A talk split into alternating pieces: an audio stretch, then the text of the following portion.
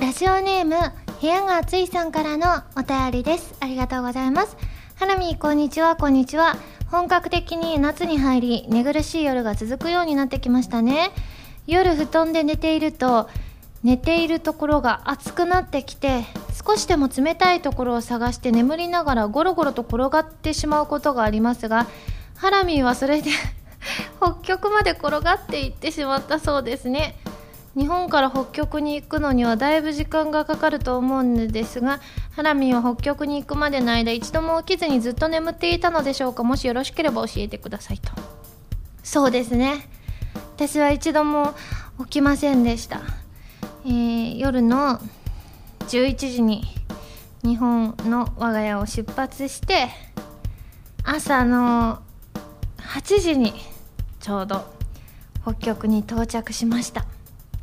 ねその間ねあのいろいろな場所を通ってね北海道も通って北海道えっ、ー、と北極ロシアも通ってそれ以外もいろんな国を通って海を転がり無事に北極に到着してあ涼しいなって思って帰ってきましたまあでも結構日本のね上側はねまあロシアしかりですがあの涼しいねあの地域が多いのであのすごくあの、寝苦しくない夜を過ごすことができました。というわけで今週は、原由美の寝返りラジオ寝返りでよかったのかな？寝返りでいいのかな？転がってしまう。転がりラジオ 改めまして、こんばんは、原由美です。原由美のまるラジオ略してはらまる。このラジオは毎回皆さんのお便りによってタイトルを変えるというちょっと変わった内容になっています。ということで、すっかり暑くなりましたね。急に暑くなりましたよねもうびっくりしてます暑すぎて、あのー、ちょうど両親がねライブを見に来るためにあの7月来てくれてたんですよね。何日から来てくれたかな？えっ、ー、と1819だから17181920って言ってくれてで20日は両親と一緒にいろいろねあの外ご飯食べに行ったりしたんですけれどもあまりの暑さにあのアイスとあとアイスのカフェラテ。カフェラテは私毎日飲むんですけどカフェラテいつもホットのカフェラテ飲んでるんですけど今日もホットのカフェラテだったんですけれどもアイスカフェラテとアイスをね両方ね同時に食べて飲んでってしたらねお腹痛くなっちゃって。でその日の夜から次の日の朝ぐらいまでお腹痛いよってなっちゃいましたね。聞いたら両親もそうなっていたようでやっぱりね暑いからといってね冷たいものをねドカドカドカって食べるのはアイスを食べるんだったら飲み物はあったかくとかしといた方が良かったんだなと思いました。ねこれから夏本番始まりますのでですね皆さんぜひねあの冷たいものをこう飲んでこうね喉の渇きも癒しつつ温かいものもたまに飲んでお腹に優しく夏を乗り切りましょうね。それでは最初のコーナーに行きますよ。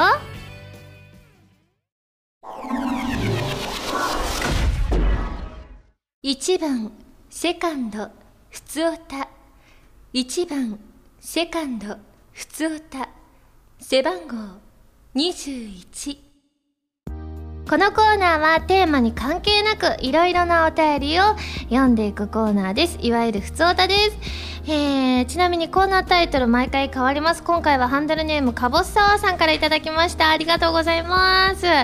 はい、ということでですね、今回メール本当にたくさんいただいておりましてですね、ご紹介していきたいと思います。今回ね、アイマスのライブがあったということでですね、その感想メールが本当に束のようにたくさんいただきまして、すべてに目を通させていただきました。ありがとうございます。なのでね、その中から何枚かご紹介したいと思います。ハンドルネーム、うんたんさんです。ありがとうございます。ハラミこんばんは、こんばんは。アイマステンスライブ本当に本当にお疲れ様でした。そしてありがとうございました。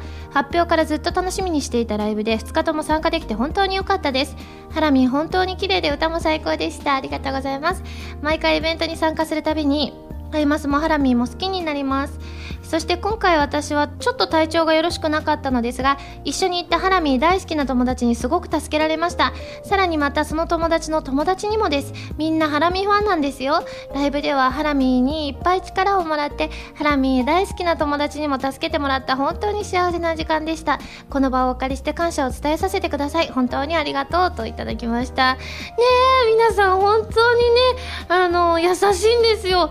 私のことを好いてくださってる方々は本当に優しい方々が多くてこういったねお話って結構メールとかお手紙なりで私も耳にすることが多いので私自身もすごく嬉しいです。皆さん本当にどうもありがとう、えー、続いてラジオネーム海藤ラシチョウさんです。ありがとうございます。ハラミこんばんは。こんばんは。アイマスのテンスライブ行ってきました。感想は語り尽くせないほどあったので1点だけ書きたいと思います。風花が始まる前に君が選ぶ道が終わりかけてステージの床が上下しだした時です。まだ君を選ぶ道の音楽が流れているのにスタンバイしているハラミーの姿が見えてると思ってたらハラミーがぴょこっと動いて小さくかがんだように見えました。本当にあの時のハラミーの様子が可愛すぎて忘れられません。ハラミーあの時のこと覚えてますか？といただきました。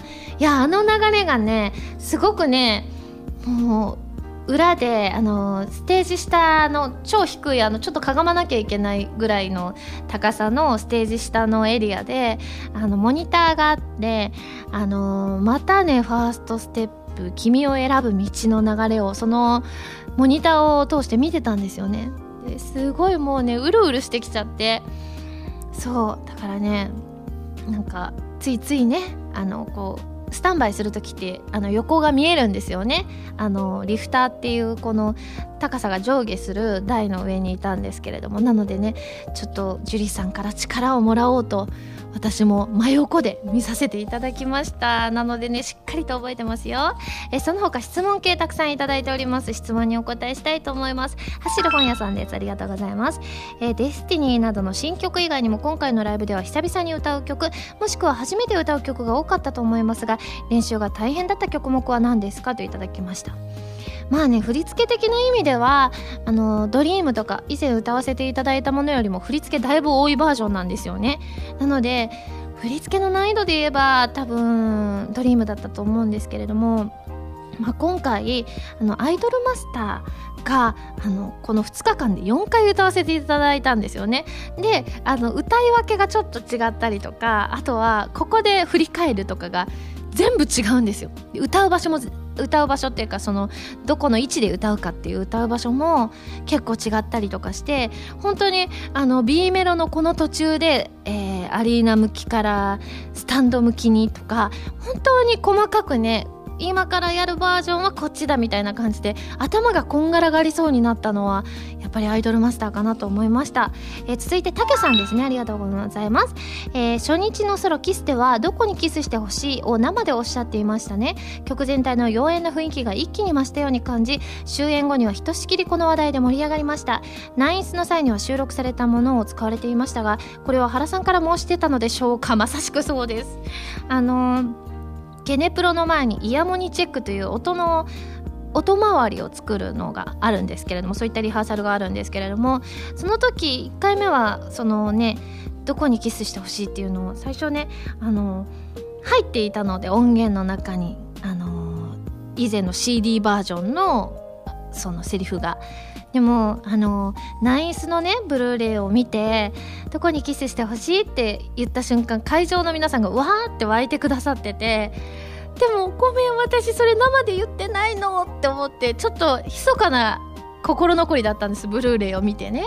そう実はあそこの場所って結構ね前後が詰まっているので割と前を伸ばしすぎたらちょっと言えなかったりとかこれのタイミングがずれると次が入れないみたいなのがあって結構タイミングがタイトだったのでナインスの時は録音されたものだったんですけれどもでもねやっぱり皆さんがあの瞬間おおって言ってくださってたからだったら今回は生で言いたい生声で言いたいと思って生声にさせていただきました。喜んでいただけて嬉しいです、えー、ひーさんですね。ありがとうございます。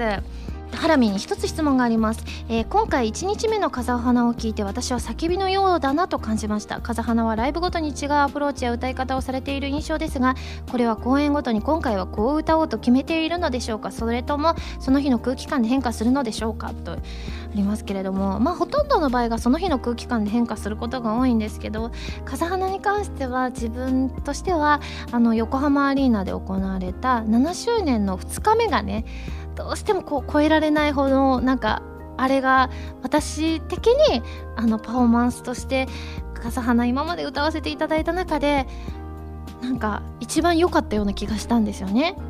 それがなかなか超えられなかったから10周年では絶対に超えてやると思ったからちょっとねそれが叫びのような表現につながったのかなとは思うんですけれどもまあそのね前の流れであのもう私結構裏でねうるうる来てしまっていたんですよね。あの皆さんのパフォーマンスを見て。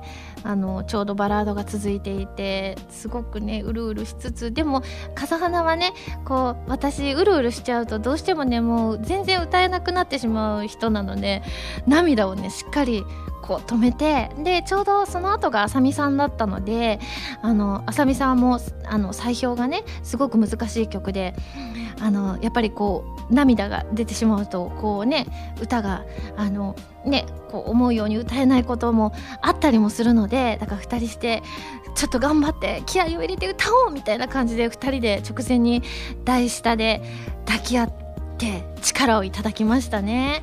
なのでねこれすごく良かったですってメールで書いてくださってる方が多くて私もすごく嬉しいです。どうもありがとうございます。続いて質問、えー、キューベ三昧さん。最後の質問ですね。えっ、ー、と例えば他のラジオで出演者が語っていたのですが西武ドームは虫が多かったとかあらゆる虫が苦手なハラミは大丈夫だったのでしょうか？大丈夫じゃなかったでした。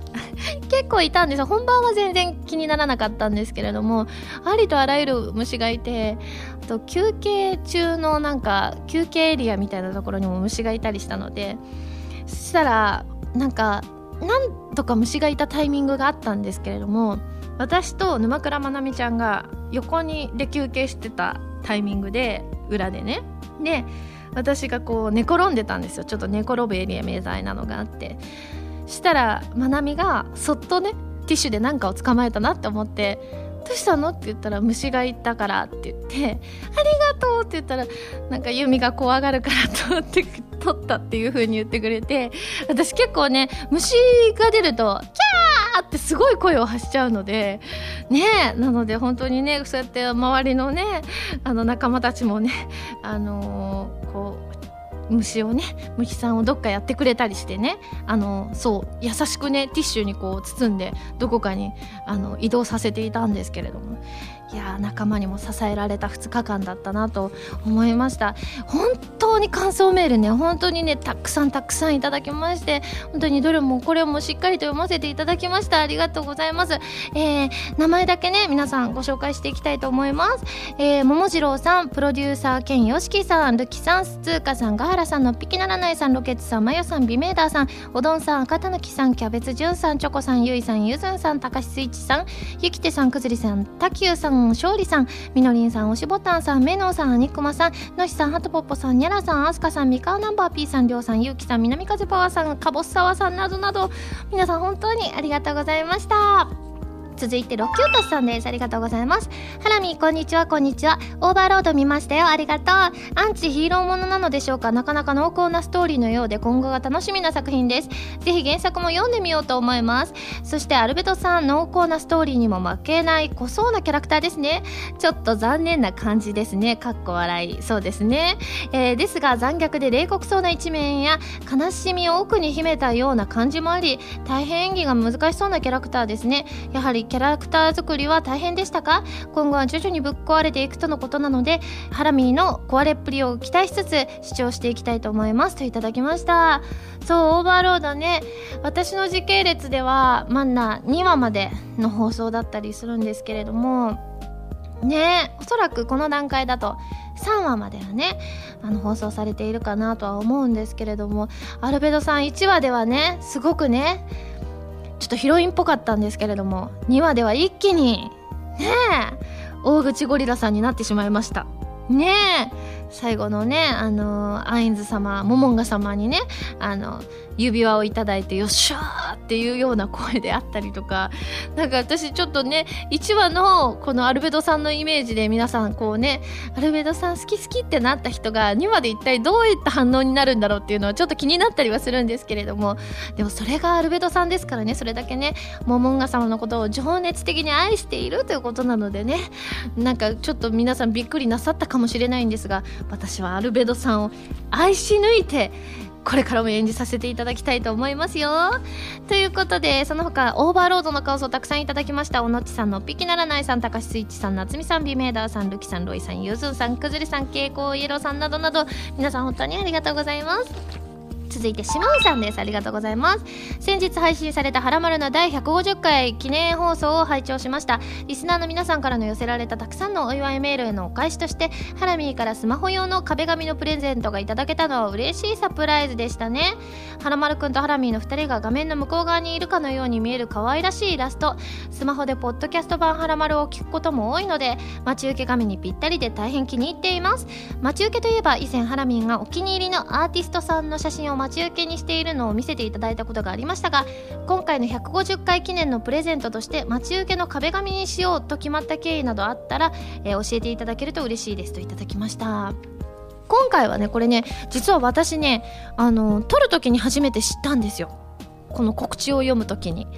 あのスタッフさんが今回いろいろ何か150回でできないかなと考えてくださってで何か実用的なものがいいなということで今回このねスマホ用の壁紙になったわけなんですけれどもバッチリとうちの両親のスマホにもこの「はらまる150回」のね記念の壁紙になっておりましたそして私もねもうまさしくそうなっていてもうね未だに見てテンションが上がるんですよ可愛すぎてこのイラストが。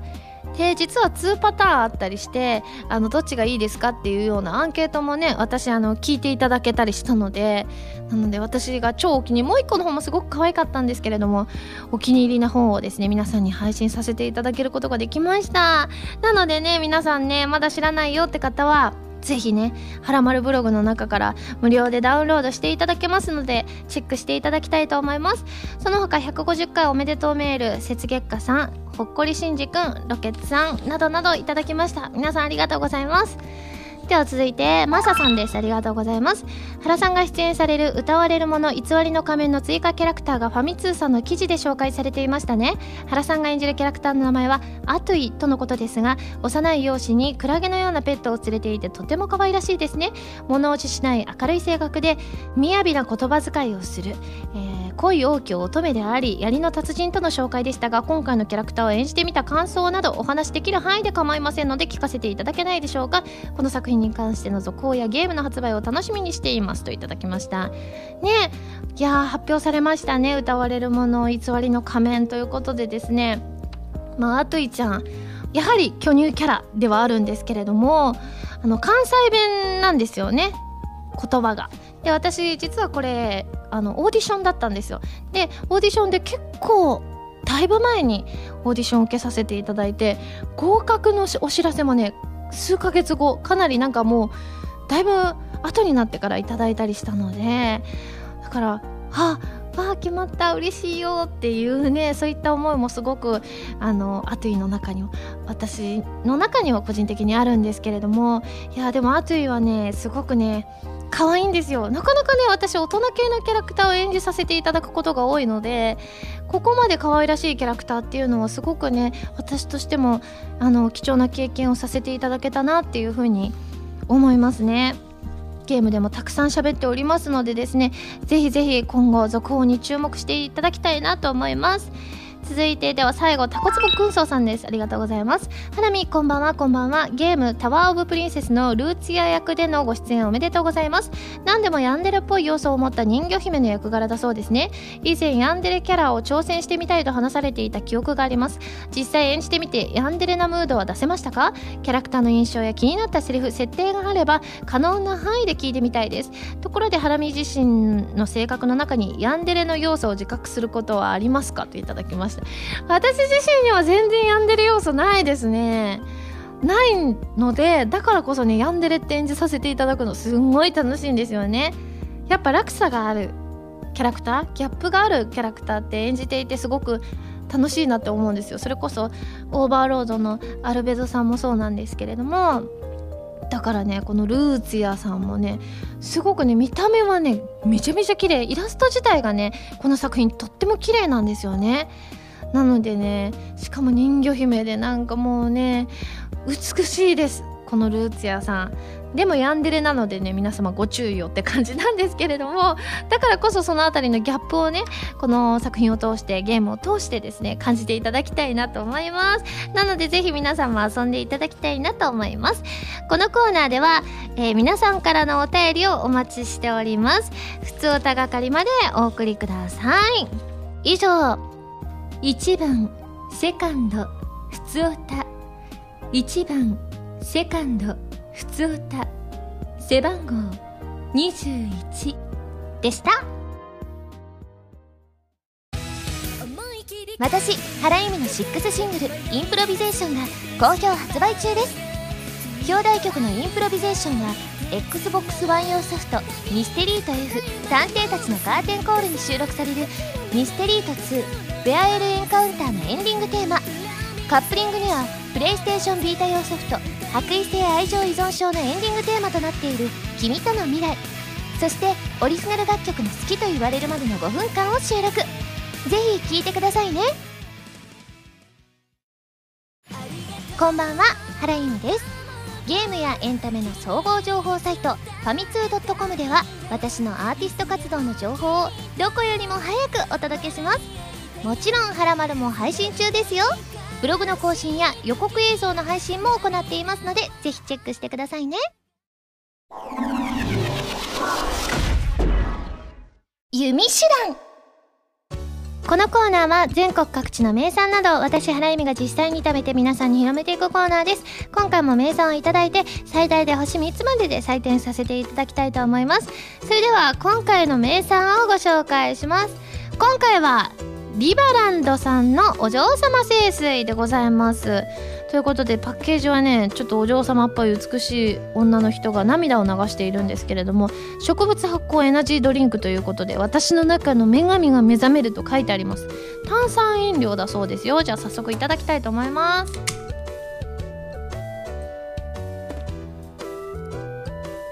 あー美味しい。なんか普通の炭酸のん？なんだろうちょっとマスカットっぽいのかな？マスカットの炭酸ジュースって感じ。すごい美味しい。でもエナジードリンクっていうことはあれなのかしらね？なんか元気になったりするのかもしれませんね。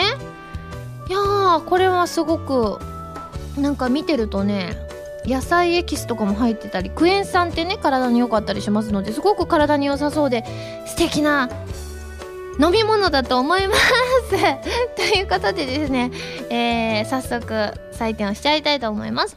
ユミシランの評価は、星2.7です。ね、これ美味しいです。これで皆さん女神になりましょう ということでですね、美味しくいただきましたので感想を生 CM として披露したいと思いますよ。そうだな。今回は、まあ、お嬢様と書いてあるので私の中でお嬢様といえばこれなんですよね。ということで CM スタート。マリア様のお庭に集う乙女たちが今日も天使のような無垢な笑顔で背の高い門をくぐり抜けていく。汚れを知らない心身を包むのは深い色の制服。スカートのプリッツを乱さないように。白いセーラーカラーは翻らせないように。ゆっくりと歩くのがここでのたしなみ。私立原丸女学園。ここは乙女の園。今日もお嬢様清水を飲んで健やかな一日を過ごします。リバランドお嬢様清水。ということで皆さん分かりますか？これ今のね若い人たちはもしかしてねあの世代じゃなかったらわからないかもしれませんけれども私昔ねマリア様が見てるという作品アニメが好きだったんですよね。あのー、ファーストシーズンしか見れてないんですけれどもそれの冒頭部分でございます。分かった方もいたかな？このコーナーでは全国の名産情報を募集しています。名産をお送りいただくのではなくどこの何が美味しいかといった情報をメールでお送りくださいね。以上「ゆみしらん」のコーナーでした。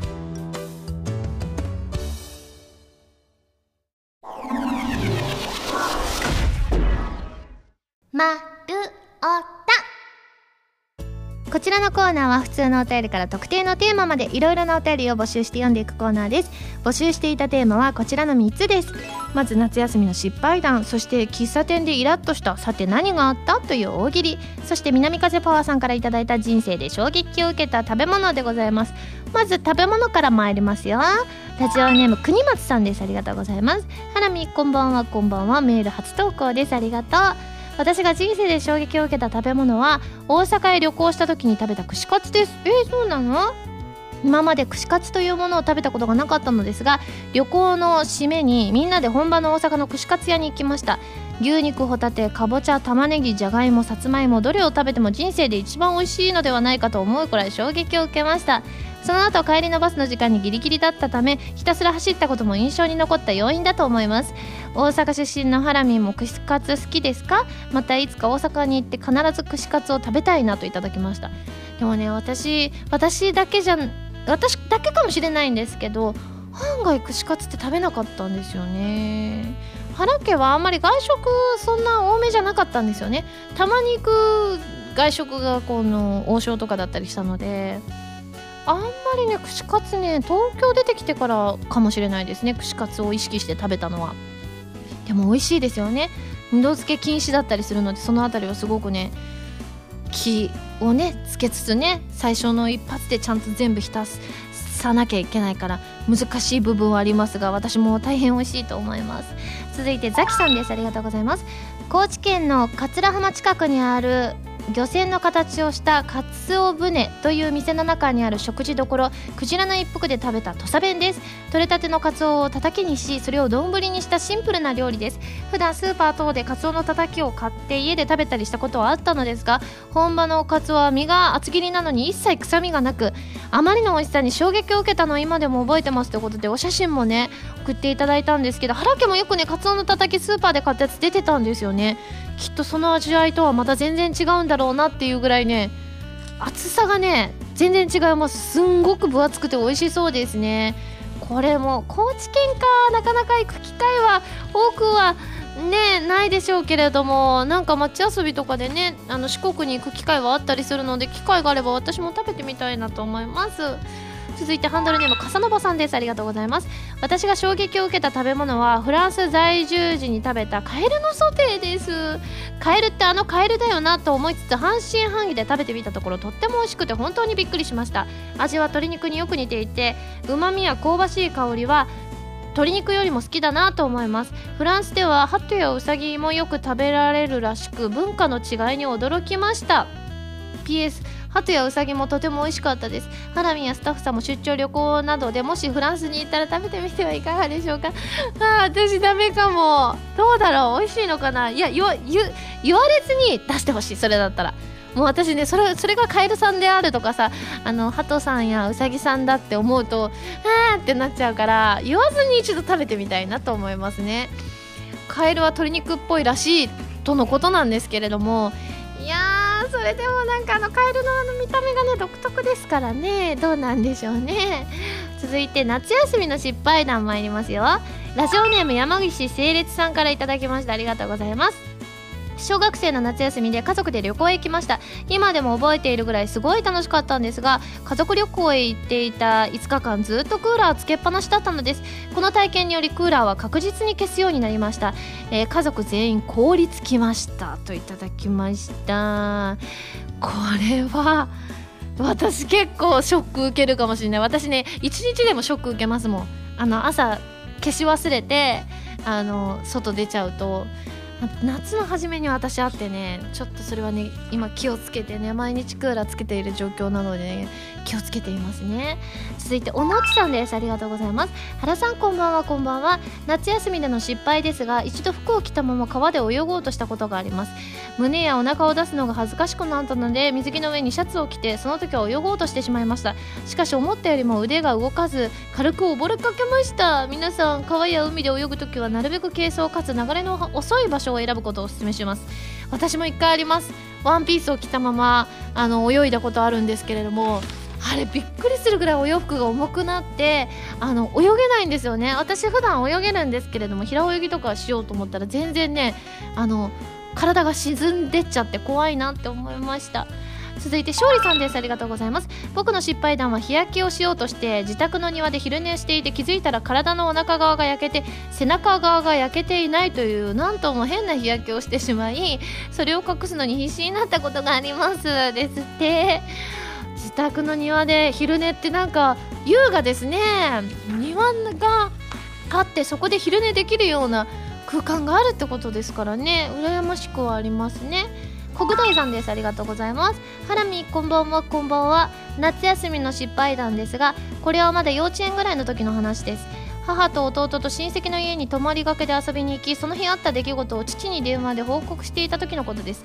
楽しく会話していたのですがとある地名を出した時父が疑問の声を上げたのです。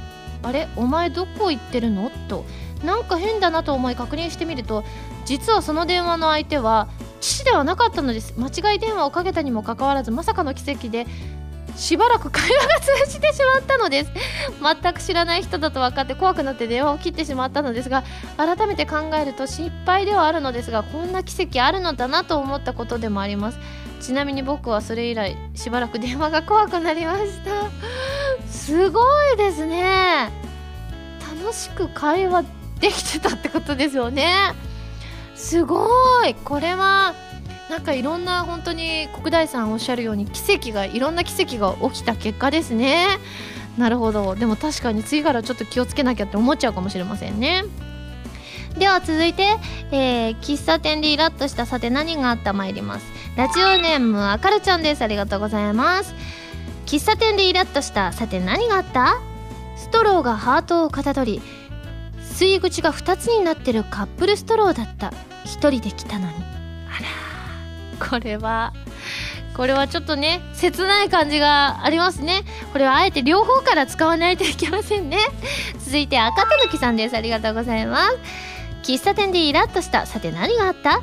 ドリンクのサイズ表記がスモール普通ビッグとごちゃごちゃしている。確かに。なんで普通だけあれな日本語なの？ってなっちゃいますね。えでも普通って何て言うんだろう？ミドル？ミドルですか？なんだろう？ちょっと私も英語強くないからこれですとは言えませんけれども。続いてハンドルネーム星さんです。ありがとうございます。喫茶店でイラッとしたさて何があった？店員に注文するとファイナルアンサー？と確認してきた。懐かしい。これこれね未だに使う人がいたらそれはそれですごいなとは思いますけれどももうそれだよって急いでる時は思っちゃうかもしれませんね。続いて赤たぬきさんです。ありがとうございます。喫茶店でイラッとしたさて何があった？何か注文するたびにウェイターが「からの」と返してきて話が進まない。私これ好きだから何とも言えないな。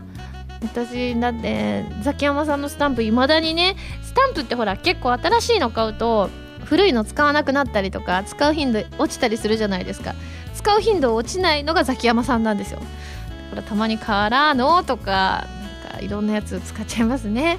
続いて黄色い救急車さんです。ありがとうございます。喫茶店でイラッとしたさて何があった？異様にポイントカードを作らせたがる。わかる。これ多いですよね。喫茶店ではないですけれどもお洋服屋さんで本当にポイントカードを作る機会多くてねえ今回はいいですって最近は言うようにしてますね。あ続いても黄色い救急車さんです。ありがとうございます。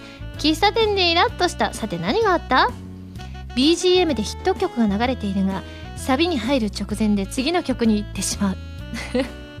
なぜ一番いいところ聞かせてよってなりますね。確かに。これはねちょっとねその曲のファンだったらね嫌かもしれません。あと私の曲でって考えてもねちょっと複雑かもしれませんね。では最後包丁さんです。ありがとうございます。喫茶店でイラッとしたさて何があった？コーヒーの濃さをこってりあっさりこっさりの3種類から選べる。これダメ？ダメかな？これ分かりやすくて私好きですけどね。これ天下一品のやつですよね。いやこれはねいいじゃんって。私なんかそういう喫茶店好きだなむしろ。なんか天下一品にちょっとこうなんだ天下一品を尊敬してる感じが垣間見れていいなって思います。はいということで募集するテーマ一新したいと思います。まず最初もしかしたらあれって大チャンスだったんじゃと思っていること。が1個目です。そして2個目ラジオネーム山岸整列さんです。このお化け屋敷全然怖くない。なぜ？これ大喜利ですかね？はい。そして続いて、えー、ハンドルネームりょうさんです。今までにされた無茶ぶりでございます。整理しますともしかしたらあれって大チャンスだったんじゃと思っていること。そして今までにされた無茶ぶりそして大喜利でこのお化け屋敷全然怖くないなぜでございます。あとはテーマのネタや自炊のネタも募集しています。丸太ではテーマのお便りからそれ以外のものまでいろいろなお便りを募集していますよ。どしどしご応募ください。以上丸太でした。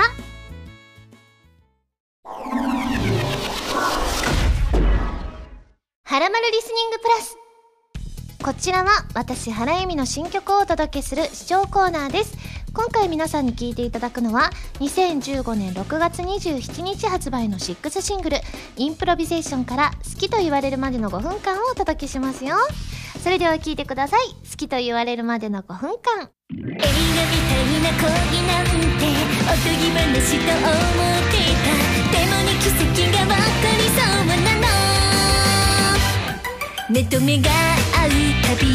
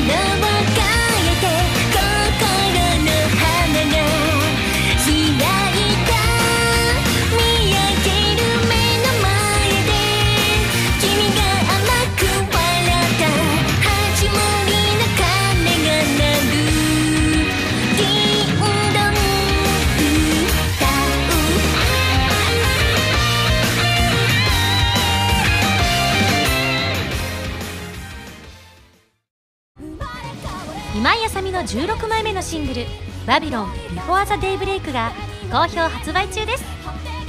新曲「バビロン」のほか任天堂 3DS 版「コープスパーティー Blood Covered Repeated Fear」オープニング曲「シャングリラ2015バージョン」SSG のミュージックパズルで制作している「ディープ・オブ・フェイス」が収録されています。皆さんぜひ聴いてみてくださいね。マリア様のお庭に集う乙女たちが今日も天使のような無垢な笑顔で背の高い門をくぐり抜けていく。汚れを知らない心身を包むのは深い色の制服。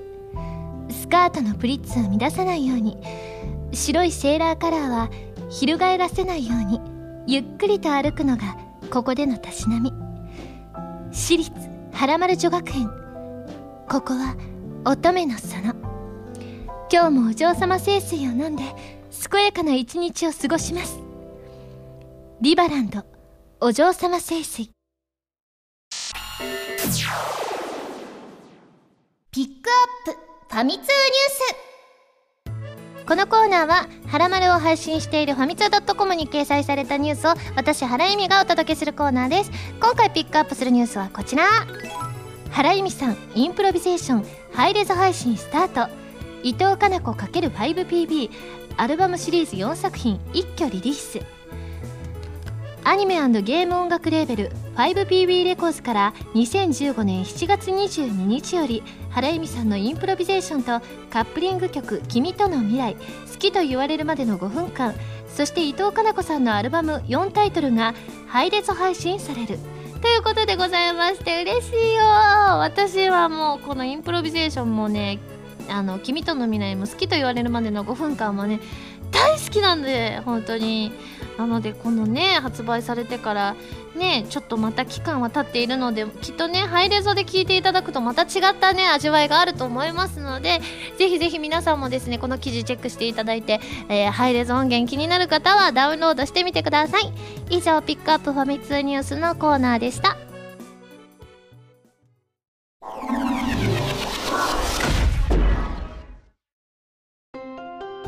です。それではここで私からのお知らせです。私のセカンドアルバム「心に咲く花」が2015年9月25日に発売されます。ブルーレイ付き版 DVD 付き版通常版の3種類があります。ご予約はぜひぜひぜひよろしくお願いします。さらにサードソロライブ「心に咲く花」も開催されます。2015年9月12日に東京豊スピット。2015年9月26日が大阪サンケイホールブリーゼとなっています。ぜひ来てくださいね。番組では皆さんからのメールを募集しています。普通歌はもちろん各コーナーのお便りもお待ちしています。メールを送るときは題名に各コーナータイトルを本文にハンドルネームとお名前を書いて送ってくださいね。メールの宛先ははらまるのホームページをご覧ください。次回の配信は8月1日土曜日になります。それではまた来週土曜日にはらまる気分でお会いしましょう。お相手は原由美でした。バイバーイ。